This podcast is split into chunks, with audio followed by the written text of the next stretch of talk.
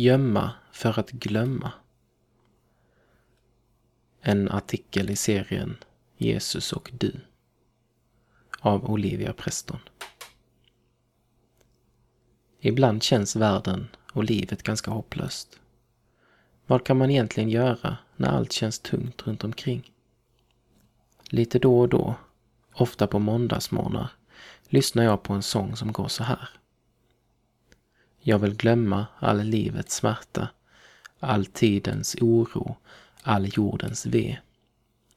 Ve är ett gammalt ord som betyder olycka. Det gör jag för att det finns så mycket som är jobbigt, som jag inte orkar tänka på, som jag inte orkar ta hand om eller bära på mina axlar.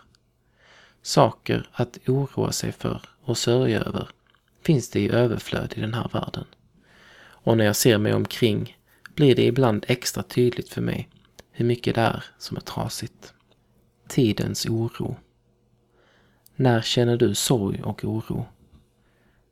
Kanske när du läser någon artikel om små barn som är på flykt, om krig och människor som lider. Kanske när det verkar som om politiken svajar hit och dit. Det känns tungt att tänka på hur mycket ondska det finns när ännu en skandal avslöjas och när det verkar som att lögner, maktspel och fusk med pengar finns överallt. Sen kan man lägga till lite oro över klimatet och en och annan går måndagsmorgon till soppan och krydda med näthat och mobbning. Bly i fickan. Som om det inte vore nog kan vi titta in i våra egna liv. Där finns misslyckande, för mycket klagande och för lite tacksamhet. Där finns själviskhet. Där finns hur du surade och förstörde dagen för någon annan. Där finns sorg över någon som svikit och sår från jobbiga saker du varit med om. Där finns kanske en och annan lögn och saker som du skäms för.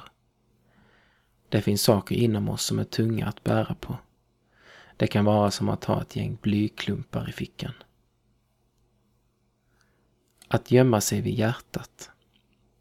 Så varför hjälper det egentligen att lyssna på den där låten om att glömma livets smärta?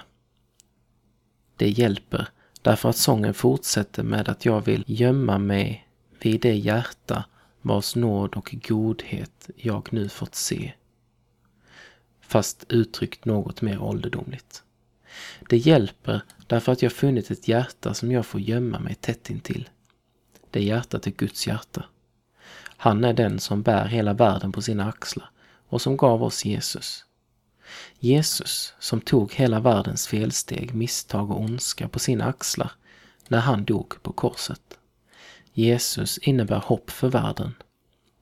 Till och med när allt ser hopplöst ut. Jesus ger hopp för ditt liv. Jesus vill att du kastar dina bekymmer på honom därför att han har omsorg om dig. Han bjuder in dig att vila tätt intill sitt hjärta som bultar för dig, till hjärtat som en gång slutade bulta för dig. Lyssna du också.